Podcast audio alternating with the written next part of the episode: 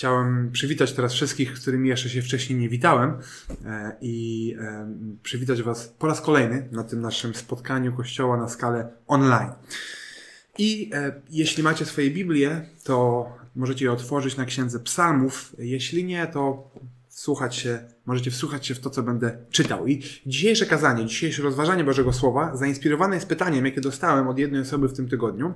Pytanie dotyczyło jednego fragmentu i poruszało właśnie temat samotności, tak? Czyli temat tego, jak mamy postrzegać Bożą obecność, gdy nie spotykamy się razem jako Kościół, gdy zostaliśmy sami, tak naprawdę. I pomyślałem, że ten temat mnie bezpośrednio jakoś tak bardzo nie dotyka. Bardzo dużo rzeczy w moim życiu się nie zmieniło, aż tak dużo, tak? Wciąż jestem z rodziną, e, jestem w stanie częściowo zdalnie, ale pracować, e, ale z drugiej strony nawet ja e, w mojej bardzo uprzywilejowanej sytuacji odczuwam coraz mocniej te efekty, te skutki tego oddzielenia, które teraz przeżywamy, a tym bardziej e, nawet nie potrafię sobie wyobrazić, co przeżywają inni. I i e, myślę, że wszyscy odczuwamy samotność, jesteśmy oddzieleni od osób, z którymi zazwyczaj się spotykamy. I mamy narzędzia komunikacji internetowej, ale one nie są w stanie nam tak ostatecznie zastąpić tych relacji, których potrzebujemy. I dlatego e, chcę dzisiaj ten temat samotności poruszyć przyjrzeć się temu, co Biblia mówi. Przeczytamy trzy psalmy, tak? I to było wezwanie wybrać e, te trzy psalmy. Na przykład nie będziemy e, bardzo szczegółowo omawiali psalmu 100, 100, 130, który był czytany, e, ale pi pierwszy psalm i ten, na którym najwięcej spędzimy czasu, to psalm 142. E, to psalm, który Dawid pisze właśnie w samotności. Jest ścigany, jest poza domem, jest sam, jego życie może lada moment się skończyć. I myślę, że nasza sytuacja dzisiaj jest inna, zdecydowanie inna, ale emocje, które mu towarzyszą, mogą oddać emocje, które i my mamy. I kolejne dwa psalmy posłużą nam, żeby dopełnić tego obrazu, jaki widzimy w psalmie 142. Pokażą troszeczkę szersze spektrum tej samotności e, z Bogiem.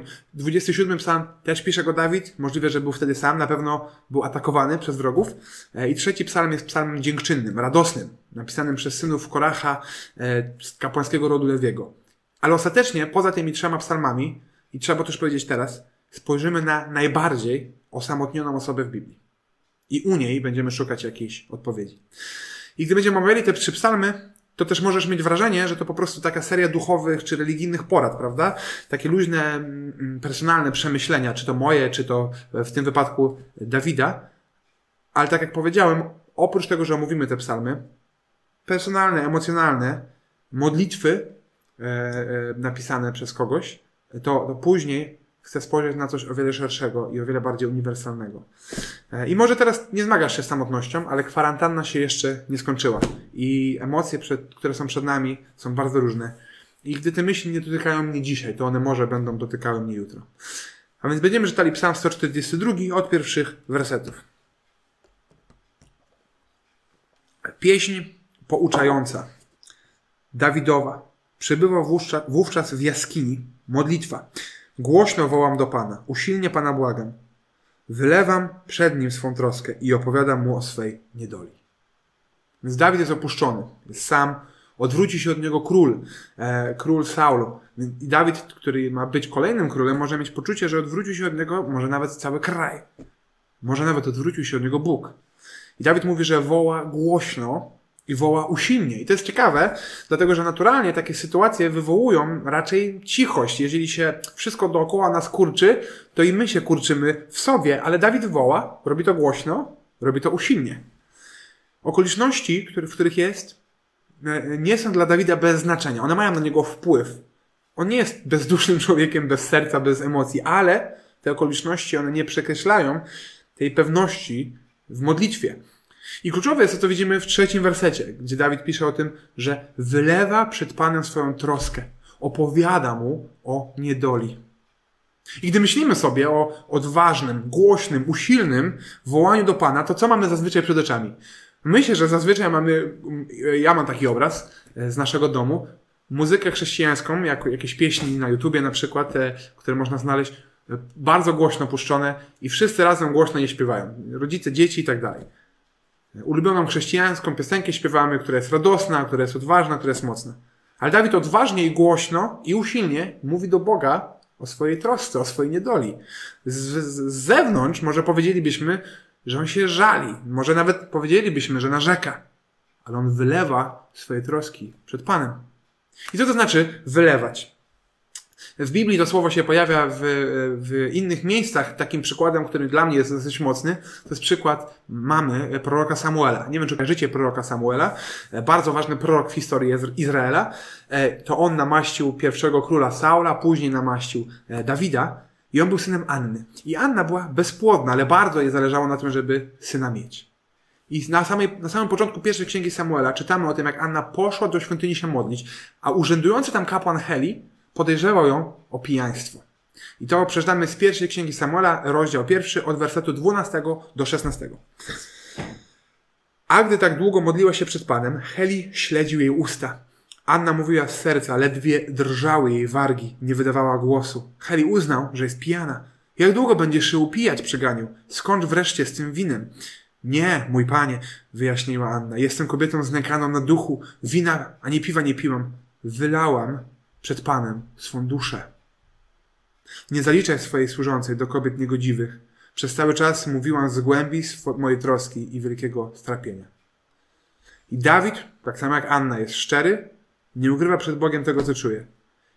Ale nie przychodzi i nie przychodzi z ładnym, tak? Tekstem ułożonym, gotowym do suchego wyrecytowania. On można powiedzieć, że z marszu wchodzi w modlitwę. Jest sam, boi się i trwa w tej modlitwie. Cokolwiek w nim jest, on wylewa. Nadchodzi Wielkanoc i, i przypomniało mi się, jak e, byliśmy młodsi w naszym domu rodzinnym, zbieraliśmy słodycze w ogrodzie. Czasami. Nie wiem, czy takie tradycje u was też były. I jak już skończyliśmy zbierać te słodycze w ogrodzie, poukrywane, to każdy coś tam miał uzbieranego. Prawda? I był moment, kiedy siostra, brat albo mama, e, czy tam tata pytali, pokaż co masz. I, e, i mi przychodziła taka myśl, że no, no nie chcę pokazać wszystkiego. Prawda? Nie chcę wszystkiego wylać. Jeszcze ktoś mi coś zabierze, bo za dużo zabrałem. Albo na przykład ktoś mi zabierze, bo trzeba się dzielić. Albo ktoś mi coś zabierze, bo jestem zbyt pulchny i, i tak nie może być. I wtedy nie chciałem wszystkiego pokazać. Ja ch chciałem pokazać coś, to oczywiste jest, że muszę coś pokazać, coś zebrałem, coś mam, ale no nie mogę pokazać wszystkiego. I bardzo podobnie myślę, że podchodzimy do modlitwy. I w, w okresie, gdy czujemy się naprawdę osamotnieni i przybici, zasmuceni, to taka modlitwa pokaże Bogu coś, ale sporo spraw ukryje. Jest czymś, co przychodzi nam bardzo łatwo, ale tym bardziej sprawia, że w środku gotujemy się. I dalej da, czytamy. Gdy omdlewa we mnie mój duch, ty znasz moją ścieżkę. Na drodze, po której chodzę, zastawili na mnie sidła. Popatrz w prawo i zobacz. Nikt mnie nie bierze w obrodę, obronę. Przepadła nadzieja ratunku. Nikogo już nie obchodzę. Dawid w tym, co mówi, jest szczery. Z jednej strony przypomina sobie i przy okazji nam, że Bóg przecież wszystko wie, On zna drogę, On zna Jego ścieżkę, ale z drugiej strony mówi otwarcie, jestem sam. Pokaż mi, kto niby jest ze mną. Pokaż mi, kto niby bierze mnie w obronę. Nikt się mną nie interesuje. Nikt nawet nie zadzwoni, nikt nawet nie porozmawia. Jak przyszło co do czego, to wyszło na jaw, że mało kogo obchodzę. Kościół, ludzie dookoła fajnie działają, ale tylko wtedy, kiedy jest miło i przyjemnie, ale teraz zostawili mnie samego. Zostawili mnie samą. Ja nie mówię, że wszystkie nasze modlitwy powinny tak wyglądać. I na tym mamy poprzestać. Ale życie z Bogiem nie opiera się na tym, że przychodzimy się pochwalić i dziękować, a jak coś nas boli, to spychamy to w dół. I w tym kontekście można by było rozważyć kilka historii biblijnych, wiele historii biblijnych. Całą księgę Joba i jego narzekanie na niesprawiedliwe traktowanie ze strony Boga, który ostatecznie poucza go, ale ratuje. Historia Eliasza, który żali się przed Bogiem, że został sam, jedyny, który mu służy. Księgę Habakuka, w której prorok dyskutuje z Bogiem szczerze przedstawia mu to, co mu się nie podoba. Albo bardzo mocny Psalm 88, w którym autor zwraca się do Boga, aby ten go wysłuchał i w końcu ten psalm kończy się słowami sprawiłeś, że porzucił mnie przyjaciel i druh. Z dobrych znajomych został mi tylko mrok. Te historie żalenia się albo dyskutowania, kłótni z Bogiem są w Biblii. Bóg ich przed nami nie ukrywa. Więc zdaje się, że Bóg nie oczekuje, że w trudnych czasach przyjdziemy do Niego z pieśnią radości, a nie że w obliczu samotności przyjdziemy ukrywać to uczucie, ukrywając to uczucie. On nas w tym nie zostawia, ale on oczekuje, że mu o tym powiemy, że wylejemy przed nim to. I bardzo podoba mi się, bardzo podoba mi się cały drugi list Paweł do Tymoteusza i ciekawe rzeczy Paweł pisze pod koniec sam. E, pisze do... Ja muszę chyba zamknąć okno. E, Paweł pisze do Tymoteusza i stara się na wszelkie sposoby zachęcić go do służby, prawda? Jakby wiedział, jak pisze ten list, jakby wiedział, że to jest jego ostatni list i podsumowanie jego pracy. I zostawia Tymoteusza z konkretnym zadaniem i zachętą, ale pod koniec pisze słowa, które są mało zachęcające. W y, drugim Tymoteusza w czwartym rozdziale, w szesnastym wersecie, Paweł tak pisze o swojej sytuacji. W mojej pierwszej mowie obrończej, o swoim procesie mówię, w mojej pierwszej mowie obrończej nikogo przy mnie nie było. Wszyscy mnie opuścili. Paweł nie mówi, że w więzieniu wszystko jest super. Ani nie obiecuje Tymoteuszowi, że nie spotka go taka sytuacja, ale tak jak Dawid, szczerze mówi o tym, że jest opuszczony. Gdy jesteśmy sami, może zupełnie sami w pojedynkę, może sam z rodziną, z dala od znajomych, może mieszkam z kimś, ale tęsknię za relacjami, które mam, za przyjaciółmi. Wylejmy to szczerze przed Panem. I ten psalm kończy się takimi słowami. Do Ciebie wołam, Panie. Ogłaszam, jesteś moim schronieniem. Ty jesteś dla mnie wszystkim, co mam na tym świecie. Zwróć uwagę na moje wołanie. Zobacz, jak nisko upadłem. Wybaw mnie od mych prześladowców, ponieważ górują nade mną. Wyprowadź mnie z więzienia, tak bym wysławiał Twe imię. Bo gdy mi okażesz wspaniałą myślność, wówczas otoczą mnie sprawiedliwi. Dawid na koniec prosi o ratunek. Woła, jest zdecydowany, wspomina to, kim Bóg jest, ale prosi o Bożą przychylność, o ratunek. I to jest ciekawe, bo moglibyśmy powiedzieć, patrząc na życie Dawida, że on jest w sytuacji, w której jest namaszczony na króla, posłusznie działa dla Boga i jest ścigany przez Saula, który chce go zamordować. Można by powiedzieć, że jemu ratunek należy się jak psu zupa, ale on prosi, a nie żąda. I ciekawe jest też to, że mówi, Bóg jest schronieniem i równocześnie prosi o wybawienie. Czy to nie jest tak, że to wybawienie z tej opresji, opresji z tej trudności, z tej samotności jest gwarantowane? Że ono przyjdzie od tak? Że każda minuta zwlekania oznacza, że Bóg się zagapił po prostu? Dawid wskazuje na duchową rzeczywistość, której jest pewien, oraz na fizyczne zmagania, których końca nie zna. I w ten sposób przejdźmy do psalmu 27 i drugiej myśli dzisiaj. Pierwsza była taka, wołaj do Pana. Druga, była, druga brzmi, oczekuj Pana. Psalm 27. Od pierwszego wersetu będziemy czytać. Pan moim światłem i moim zbawieniem. Kogo mam się bać? Pan zabezpieczeniem mojego życia, więc przed kim mam drżeć? Natarli na mnie złoczyńcy, zaprzysiężeni wrogowie, chcieli rozszarpać me ciało, lecz potknęli się i upadli. Psalm 27 opisuje emocje Dawida w trakcie jakiegoś zmagania. E, widzimy jego pewność tu i teraz, tak to on przechodzi przez jakieś trudności. Wrogowie go otaczają, nie wiadomo jaki to był moment, czy to był początek jego służby, czy może koniec jego życia, ale widzimy go w trakcie, w środku jakichś trudnych wydarzeń. I Dawid zaczyna od wspomnienia Bożego działania. Nacierali złoczyńcy, wrogowie się zmówili, wszystko było przeciwko niemu, ale się potknęli. Ich plany były pokrzyżowane. Więc on nie wie, co przyniesie jutro. On nie wie, jaki jest rezultat tego, co się dzieje teraz, ale, ale jest pewny Bożego ratunku. Wspomina jego działanie. Wspomina to, jak Bóg działał wcześniej. I to też jest ważne. Bo w tych, tych trudnych sytuacjach, w sytuacjach właśnie, gdy doświadczamy samotności czy jakichś trudności, dużą łatwość mamy, żeby izolować jakiś wycinek naszego życia w oderwaniu od całej reszty naszego życia. To jest naturalne. I wówczas poddawać się emocjom z tym związanym. Tak może trudność w jednej sferze życia oznacza, czy rzuca cień na wszystko inne. Albo może trudny okres, przez który przechodzimy, jest jedyną rzeczą, jaką widzę, gdy myślę o moim życiu. Ale Dawid potrafi spojrzeć szerzej. Jest trudnej sytuacji, ale wspomina dobre rzeczy, które doświadczył od Boga. I tak chcę przez ten psalm przejść, podkreślając trzy myśli w tym psalmie, trzy takie, trzy tematy. E, więc czytajmy dalej, od trzeciego wersetu do piątego. E, choćby się rozłożyli wokół mnie obozem, nie przestraszy się moje serce, choćby rozpętali przeciwko mnie wojnę, nawet wtedy będę mu ufał. O jedno prosiłem Pana, o to też zabiegam, by mieszkać w Jego domu po wszystkie moje dni, oglądać piękno Pana i w Jego świątyni czekać na odpowiedź bo on w dniu niedoli schowa mnie w swym szałasie, ukryje w zaciszu swojego namiotu. On mnie postawi na skalę. A więc Dawid po pierwsze pokłada nadzieję w domu Boga, a nie w tym ziemskim. Dawid nie tylko wylewa swoje serce przed Panem, ale on już ma jakieś wnioski, prawda? Otaczają go wrogowie, czy może będą go otaczali, czy go otaczali. Co z tego, że go otaczają? Tak? Co z tego, że będzie sam? Co z tego, że będzie sami na długo? Co z tego, że straci wszystko, co ma zgromadzone na tej ziemi? Nawet wtedy, już pisze Dawid, nawet wtedy będę ufał Panu. To brzmi może pysznie, może nierozsądnie. Skąd ta pewność? Powiemy za chwilkę, skąd, skąd my możemy mieć tę pewność. Ale Dawid pisze o tym, że tak naprawdę zależy mu na jednej rzeczy, że prosi Boga o jedną rzecz, o to, żeby być z nim na zawsze. I wiecie co? On jest pewny już teraz, że to od Boga otrzymał. Ta pewność nie bierze się z tego, że on dobrze zna to, co się wydarzy w tym świecie. Że wie, jaka jest przyszłość, że mu się teraz układa, albo że zaraz zacznie mu się układać, na pewno. Ale dlatego, że on ma gwarancję czegoś wiele większego, czegoś wspanialszego. Wtedy, szósty werset do dziesiątego, wtedy podniosę głowę ponad wrogów, którzy mnie otaczają. Wśród okrzyków radości w jego namiocie złożę ofiary. Dla Pana będę grał i dla Niego śpiewał. Wysłuchaj, Panie, głosu mojego wołania. Zmiłuj się nade mną, poślij swą odpowiedź. Idź, zachęciło mnie serce, szukaj Jego oblicza. Twojego oblicza szukam zatem, Panie.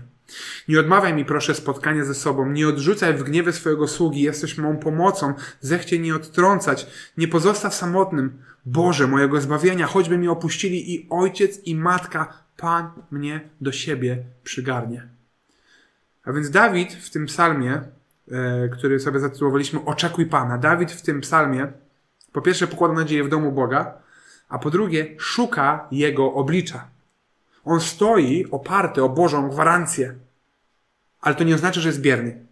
Wniosek, że skoro Bóg działa, to ja mogę leżeć biernie jest, to jest bardzo wykrzywiony obraz pojmowania Bożej opieki, Bożego planu. Tydzień temu o tym mówiliśmy i można sobie to posłuchać chyba i tu na Facebooku i chyba na naszej stronie kościółnaskale.pl, może też w Spotify'u.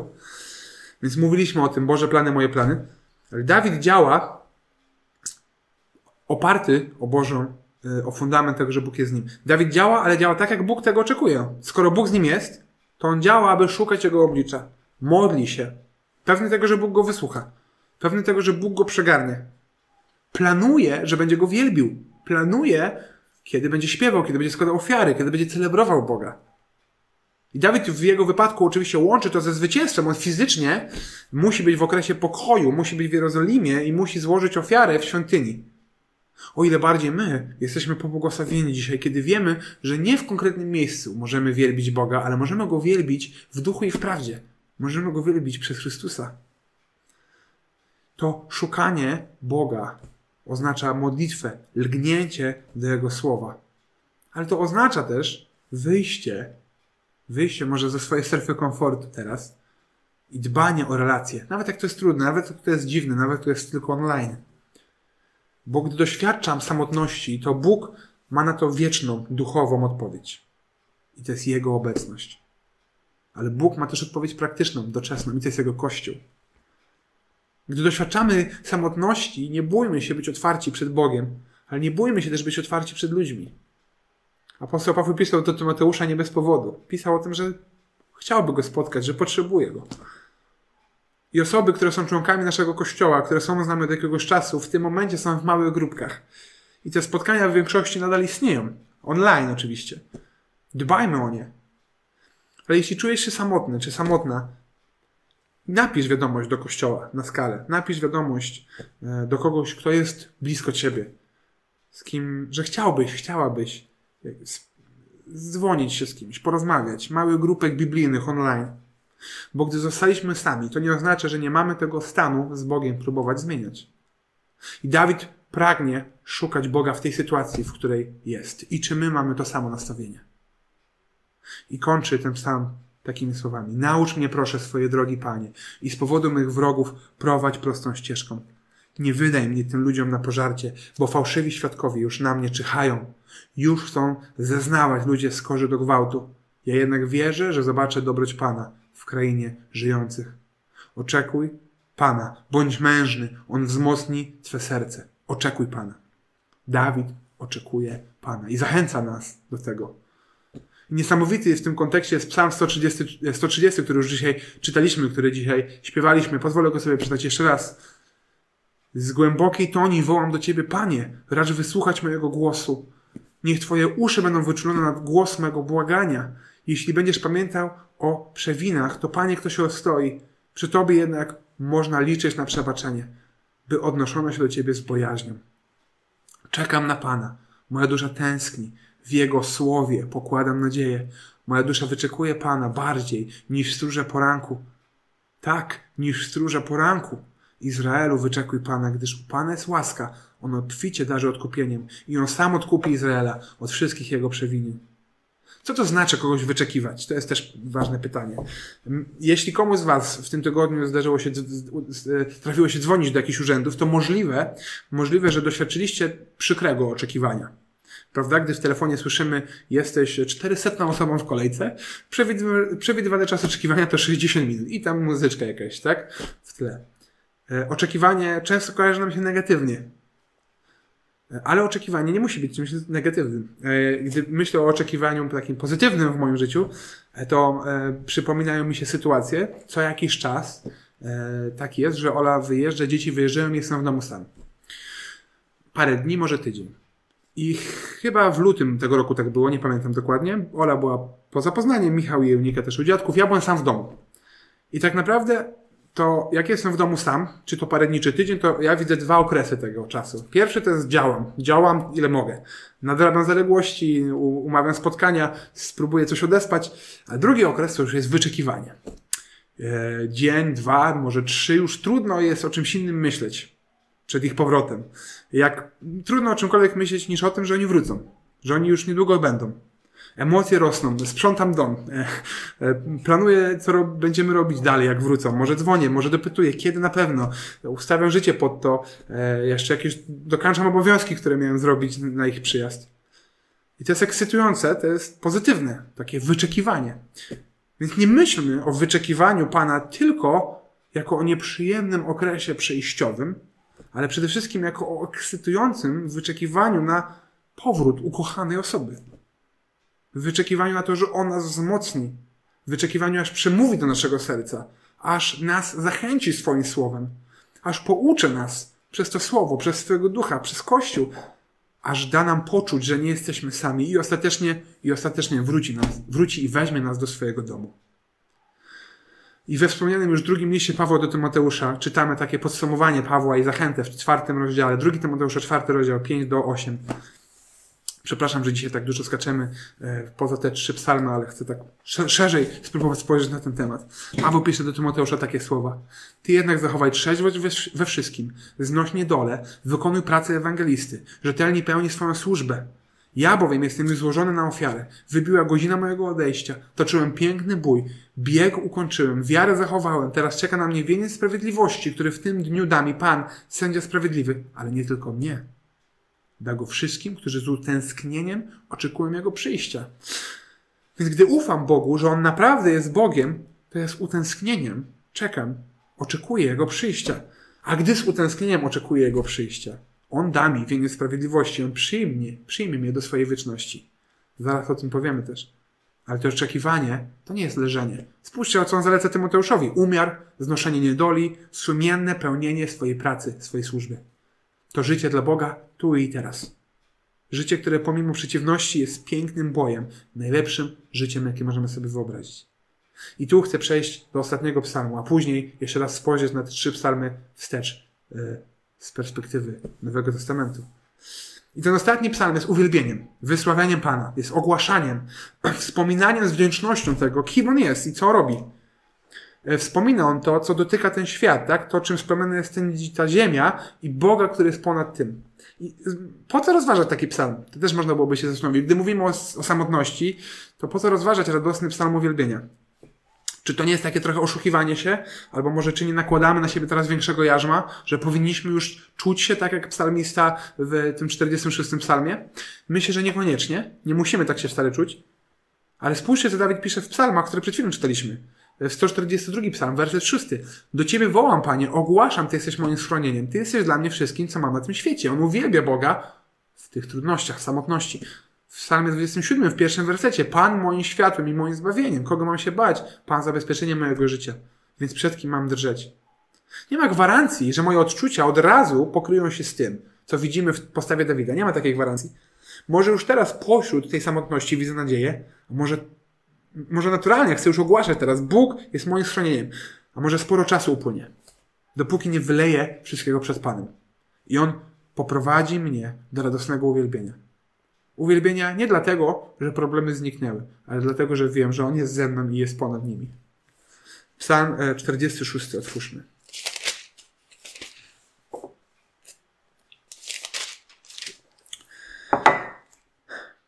Więc e, dla prowadzącego chór, dla, dla synów Koracha pieśń na melodię dziewice. I od drugiego wersetu. Bóg naszym schronieniem, źródłem naszej siły, zawsze dostępną pomocą w trudnościach. I tu już się zatrzymajmy. Bóg jest dostępny zawsze, gdy wszystko inne jest niedostępne. Jakie mocne przypomnienie mamy teraz o tej prawdzie. Jeszcze chwilę temu mieliśmy wszystko na wyciągnięcie ręki, wszystko, praktycznie wszystko. A dzisiaj tak wiele osób zdarza się z poczuciem braku, z paraliżem, z samotnością. Już dzisiaj chyba każdy z nas jest świadom tego, że nie ma żadnej pomocy na tym świecie, która jest zawsze dostępna, która jest pewna. Politycy, e, media, ludzie w sieci kłócą się o to, co by było gdyby, albo co na pewno zrobić, żeby tego uniknąć. Ale widzimy, że zawsze będziemy mieli ograniczone zasoby leków, łóżek w szpitalach, lekarzy, ale też naszych relacji, które się może będą urywać. Nasza praca nie jest gwarantem, nasze oszczędności, nasze plany nie są pewne, ale Bóg jest dostępny zawsze. Nawet gdy wszystko inne jest niedostępne, On jest schronieniem, On jest źródłem naszej siły. Często rzeczy, które On daje, stają się tożsame z Jego schronieniem i z Jego siłą.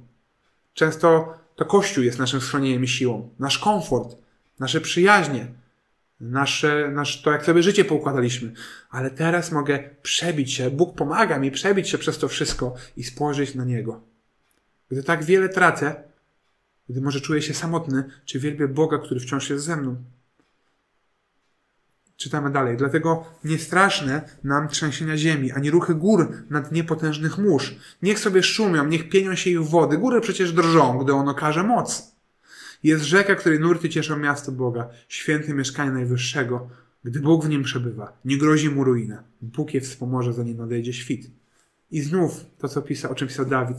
Boży dom jest niezachwiany. On naszym schronieniem. Czytamy o trzęsieniach ziemi, tsunami, potem czytamy o wojnach, może dopowiemy do tego wybuchy wulkanu, powodzie, susza, epidemie. I autor pisze, niech sobie szumią tak y, zdaje się być wręcz arogancki autor psalmu, jakby może zachęcał nas do zignorowania zagrożenia i nieposłuszeństwa państwowym i lekarskim zaleceniom i życia sobie dalej. Oczywiście tak nie jest. Ale ta rzeczywistość, trudności, które dotykają ten świat, przypomina o tym tylko, że Boga to nie dotyka. Że Jego dom jest niezachwiany, że Jego źródło jest niewyczerpane, że Jego siła nieskończona. Gdzie indziej znajdę schronienie. Tylko w Jego domu. Burzą się narody, chwieją się królestwa. Gdy On wydaje głos, rozpływa się ziemia. Pan zastępów jest z nami, Bóg Jakuba, oto nasza twierdza. Podejdźcie i przyjrzyjcie się działaniu Pana, jak potężne cuda czyni On na ziemi, kładzie kres wojną po samej kręce, łamie łuki i kruszy włócznie, tarcze pali w ogniu. Autor pisze, przyjrzyjcie się dziełom Boga, pisze o wojnach, które On wygrał, o Jego aktywnej obecności w życiu ludzi. I ta zachęta żeby przyjrzeć się dziełom Boga e, i go za nie wychwalać, ona jest dla nas wyzwaniem, myślę. Ona jest dla nas trudna, bo my chcielibyśmy, gdy przyglądamy się dziełom Boga, chcielibyśmy je tu i teraz wszystkie poznać i zrozumieć dokładnie. Prawda? Chcemy zobaczyć, co teraz Bóg robi, ocenić to, zważyć to i ustalić, czy możemy go za to wielbić, czy powinniśmy może go za to napomnieć. Ale ani Biblia, ani sam zdrowy rozsądek nie daje nam tego, do tego prawa. E, trafiłem ostatnio ciekawy cytat C.S. Lewisa, który pisze tak: Przypuszczenia co do tego, dlaczego Bóg robi to, co robi, są najprawdopodobniej niewiele więcej warte niż domysły mojego psa, który może się zastanawiać, co robię, kiedy siedzę i czytam. A więc przyglądanie się dziełom Boga nie oznacza zrozumienia tego, co się dzieje w danym momencie, ani zrozumienia tego, dlaczego to się dzieje. Ale już mówiliśmy o tym wcześniej, prawda? Że Dawid pisał o tym, Natali na niezłoczyńcy zaprzysięgli się wrogowie, chcieli rozszarpać me ciało, lecz potknęli się i upadli. Dawid chwali go za to, co już uczynił. Więc pomimo trudności, samotności teraz, tych dziwnych czasów, możemy usiąść i wielbić Boga za to, co już dla nas uczynił. Zamiast tylko narzekać na to, czego nie mamy. Zamiast mówić tylko o tym, co straciliśmy. Przyjrzeć się temu, co On już nam dał. Dał nam wiele. Jego dzieła są wspaniałe. ale ponad wszystkim dał nam swojego Syna. I te słowa, ten psalm kończy się słowami wyciszcie się, poznajcie, że ja jestem Bogiem, wielkim wśród narodów, wywyższonym na ziemi. Pan zastępów jest z nami, Bóg Jakuba. Oto nasza twierdza. Bóg jest z nami. I to stwierdzenie pojawia się tutaj i w innych miejscach. Co to znaczy, że ono jest z nami? Jest z nami. W jakim sensie jest z nami? Czy to takie fajne, pocieszające hasło religijne? Puste słowa, które warto sobie powtarzać? Co za tym stwierdzeniem stoi? I teraz chcę spojrzeć jeszcze raz na, na te psalmy z perspektywy nie tylko tych psalmów, nie tylko sytuacji e, ich autora czy autorów, ale też z perspektywy całej Bożej historii. One są bardzo cenne, ale one są cieniem czegoś większego. Albo raczej cieniem kogoś większego. I zanim, to jeszcze chcę dokończyć fragment, który przeczytałem i specjalnie go urwałem w pół zdania, czyli drugi Tymoteusza, czwarty rozdział, szesnasty werset, gdzie Paweł żali się Tymoteuszowi w pewnym sensie, albo mówi o swojej samotności i mówi, w mojej pierwszej mowie obrączę nikogo przy mnie nie było. Wszyscy mnie opuścili, niech im to będzie zaliczone na szkodę. Niech im to nie będzie, przepraszam, niech im to nie będzie zaliczone na szkodę. Ale Pan stał przy mnie. On mnie wzmocnił, tak aby przeze mnie dopełniło się dzieło ogłoszenia dobrej nowiny i usłyszały ją wszystkie narody i zostałem wyrwany z jej paszczy. Tak Pan mnie ochroni przed wszystkimi wrogimi zakusami i zbawi dla swojego królestwa w niebie. Jemu niech będzie chwała na zawsze. Amen. W psalmie czytamy wyznanie, że Pan zastępów jest z nami. Paweł pisze, Pan stał przy mnie. Skąd ta pewność? Skąd? Ta pewność bierze się stąd, że Bóg nie tylko mówi, jestem z Tobą, ale On dosłownie przychodzi. I gdy czytałem te psalmy, nie wiem, czy też tak mieliście, to nawiązania do Chrystusa, do sedna tego, w co wierzymy, wręcz się z nich wylewały. Wróćmy do słów psalmu 142. Dawid wylewa przed Panem, Panem swoją troskę. Dawid omdlewa, pisze, że omdlewa jego duch. E, pisze, że zastawili na niego sidła i nikt go nie bierze w obronę. Ale to jest cień tego, co się przytrafiło Chrystusowi. On stał w obliczu potwornego wyzwania, wylewał duszę przed Bogiem, Zastawili na niego sidła i go pojmali. I ostatecznie umiera. I przeczytamy dłuższy fragment z Ewangelii Marka. Zaczniemy w 14 rozdziale, w wersecie 33. 14 rozdział, werset 33. Dwa razy przeskoczymy w tekście, żeby spojrzeć szerzej. Marka 14, 33. Następnie wziął ze sobą Jezus, następnie wziął ze sobą Piotra, Jakuba i Jana. Ogarnął go smutek i niepokój. Jest mi smutno na duszy, Powiedział, śmiertelnie smutno, zostańcie tu i czuwajcie. Potem odszedł nieco dalej, tam padł na ziemię i modlił się, aby, jeśli to możliwe, ominęła go ta godzina. W Łukasza czytamy, że pocił się, jakby, jakby pocił się krwią. Jego ciało było naprawdę e, zaniepokojone tą sytuacją. W modlitwie powtarzał, Abba, Ojcze, dla Ciebie wszystko jest możliwe. Oddal ode mnie ten kielich, jednak niech stanie się nie to, co ja chcę, ale to, co Ty. I przeskoczmy do 46 wersetu teraz. Wtedy oni, strażnicy, którzy przyszli go pojmać, rzucili się na Jezusa i schwytali go. A jeden ze stojących przy nim mężczyzn wyciągnął miecz. Uderzył sługa arcykapłana i odciął mu ucho. Jezus zwrócił się do nich za słowami. Wyszliście jak po zbójce, z mieczami i kijami, aby mnie uwięzić. Codziennie nauczałem u was w świątyni i schwytaliście mnie. Lecz muszą wypełnić się słowa pisma. I uwaga, kluczowy werset. Wtedy wszyscy opuścili go i uciekli. I teraz przeskoczmy do Mateusz, e, Marka 15:33. A około południa całą ziemię zaległa ciemność i trwała aż do godziny 15. O tej też godzinie Jezus zawołał Eloi, Eloi, lema sabachthani, co w tłumaczeniu znaczy Boże mój, Boże mój, dlaczego mnie opuściłeś? Ale niektórzy ze stojących obok, gdy to usłyszeli, powtarzali między sobą spójrzcie, wołał Eliasza. Ktoś podbiegł, nasączył gąbkę kwaśnym winem. Zatkał na trzcinę i próbował dać mu pić.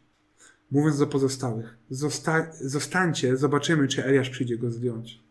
Jezus zaś zawołał donośnym głosem i wydał ostatnie tchnienie. Gdy czuje się opuszczony i osamotniony, Bóg nie mówi tylko zaufaj, że jestem z Tobą. On przychodzi do nas. On został, stał się człowiekiem uniża się, gotowy doświadczyć ogromnego cierpienia. W świadomości tego, co ma nadejść, Jezus wylewa przed Bogiem swoje serce i modli się zestresowany do tego stopnia, że jego pot jest jak krew. On nie chce, nie chce pić kielicha Bożego gniewu, nie chce doświadczać tego cierpienia, ale wie, że jeśli taka jest misja, to to zrobi. I na krzyżu doświadcza samotności, której nie potrafimy sobie wyobrazić. Gdy przyjmuje na siebie grzechy świata, spada na niego Boży gniew. Doświadcza on cierpienia, doświadcza on rozdzielenia w doskonałej relacji, w której było od zawsze. Dlaczego? Robi to, bo wie, że nie ma innego sposobu, żeby nas uratować. On doświadcza tej samotności, abyśmy my mogli doświadczyć wiecznej, Bożej obecności.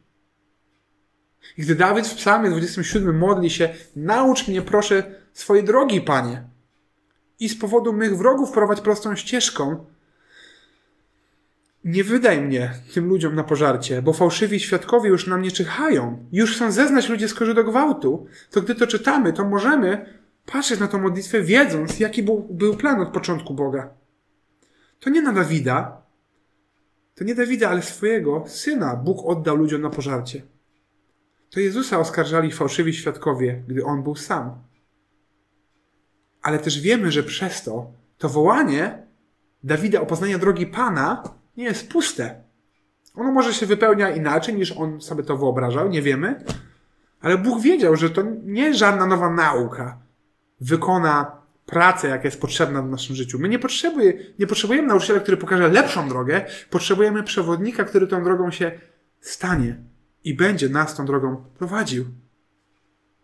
I wracając do mocnych słów w Psalmie 46, czytaliśmy, że autor jest pewny, że żadne fale, żadne morza, żadne wody nie są mu straszne. I my dzisiaj możemy być pewni, bo Pan stworzenia jest z nami w łodzi. E, przeczytamy Mateusza 8, 24 do 26. Gdy już byli daleko od brzegu, zerwała się potężna burza. Fale przelewały się przez łódź. On, Jezus, natomiast spał. Wtedy przysunęli się do niego, obudzili go i zawołali: Panie, ratuj, gniemy. O ludzie małej wiary odpowiedział: Dlaczego się boicie? Następnie wstał sumy wiatr i wzbudził falę. I zaległa wielka cisza. Dlaczego się boicie? Jestem z wami w łodzi. I tą największą falę Bożego gniewu biorę na siebie. I gdy w Psalmie 46 czy, czy, czytamy o oczekiwaniu świętego domu Boga, o jego wiecznym mieszkaniu, to my nie czekamy na niego w niepewności tego, jak co mamy zrobić? Wiemy, że ktoś to mieszkanie nam wykupił. Nie ulegajcie trwodze i wierzcie w Boga, mówi Jezus. I we mnie wierzcie. W domu mojego ojca jest wiele mieszkań. Gdyby było inaczej, powiedziałbym wam, bo przecież idę przygotować wam miejsce. A gdy pójdę i przygotuję wam miejsce, przyjdę znowu i wezmę was do siebie, abyście i wy byli tam, gdzie ja jestem. Nie ma żadnego innego imienia, nie ma żadnej innej osoby, nie ma żadnej innej drogi, żadnej innej możliwości. Nie ma religii, która jest w stanie mnie uratować, ani ziemskich relacji, które w pełni zaspokoją moją potrzebę. Nie ma osób, rzeczy, aktywności, którymi obwaruję swoje życie i nawet nigdy nie poczuję chwili samotności. Wiemy o tym i doświadczamy teraz tego szczególnie. W wyjątkowy sposób widzimy, jak bardzo potrzebujemy ratunku większego niż to, co jest w tym świecie. I ten ratunek jest. I on jest w Chrystusie. Nie w tym, że biorę udział w jakichś religijnych wydarzeniach, że mam dużo na koncie, że mam zapasy jedzenia, ani w tym, że jestem zamknięty w kwarantannie z rodziną, którą kocham, ale ratunek jest w Bożym Synu, który uniża się i doświadcza Bożego gniewu i umiera, abym ja mógł być na zawsze w Bożej obecności. Podsumowując, to nie Biblia, to nie Bóg mówią nam, udawaj, że jest ok. Może rodzina, może ludzie dookoła nam to podpowiadają, może media nam to podpowiadają, może nam to podpowiada religijna powinność, w której zostaliśmy wychowani, sami sobie to podpowiadamy. Ale Bóg chce, abym przed Nim wylewał swoje serce.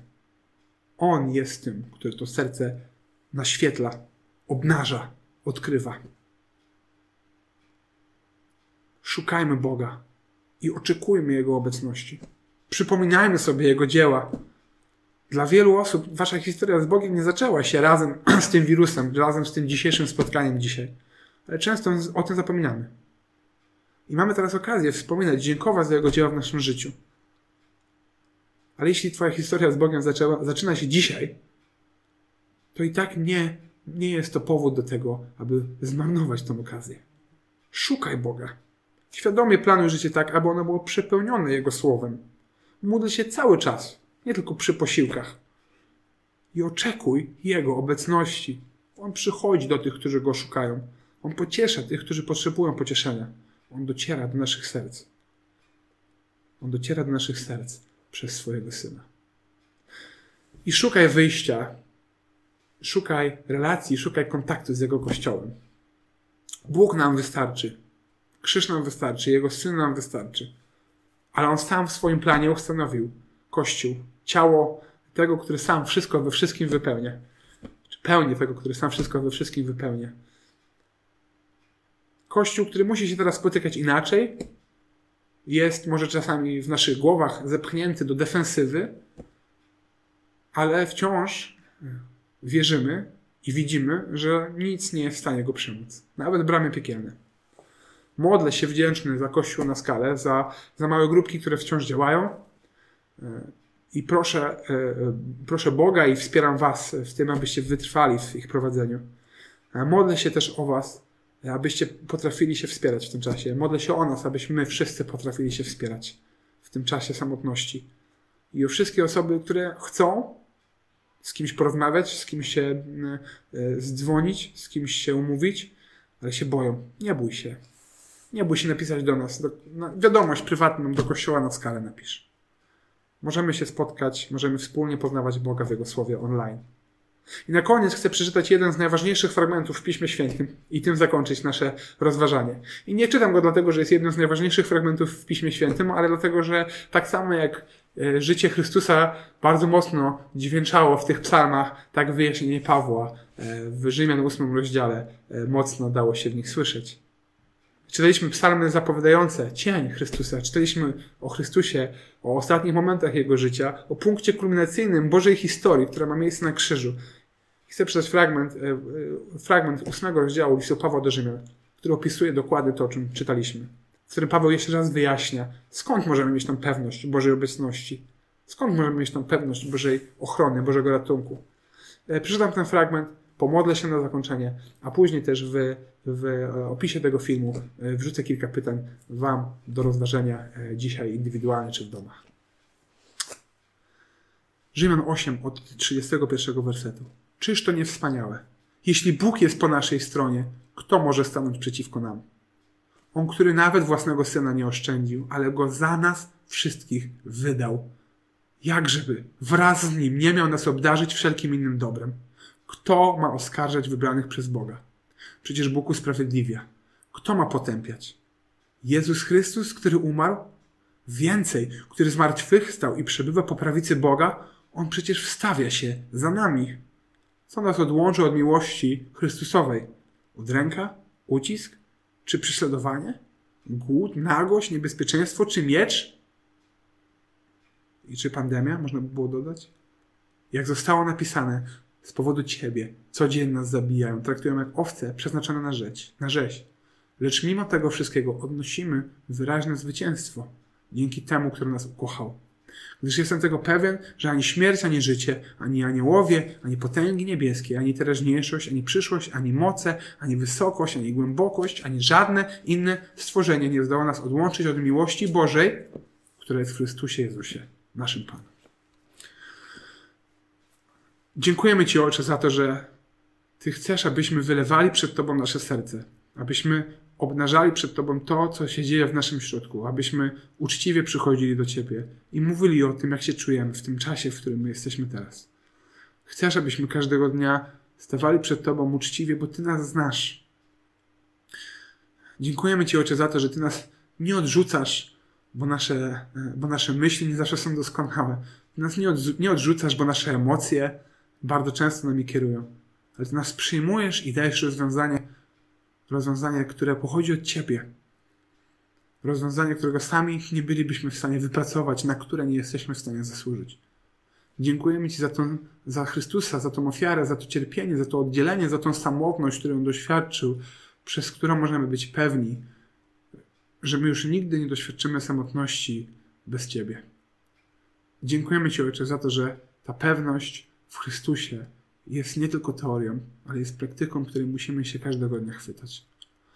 Proszę Cię, Ojcze, o to, abyśmy potrafili wylewać przed Tobą to, co jest w nas, oczekiwać Ciebie, szukać Ciebie i wielbić Ciebie.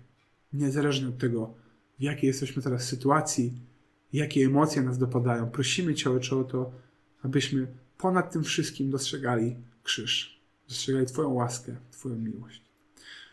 Dziękujemy Ci za to spotkanie, za ten czas i prosimy Cię, abyśmy potrafili e, na co dzień z Tobą, ale też ze sobą w rozmowach telefonicznych, online, jakkolwiek możemy się spotykać, abyśmy szukali Twojej obecności, Panie, i wspierali się w tym, że Ty jesteś z nami. W imieniu Jezusa. Amen.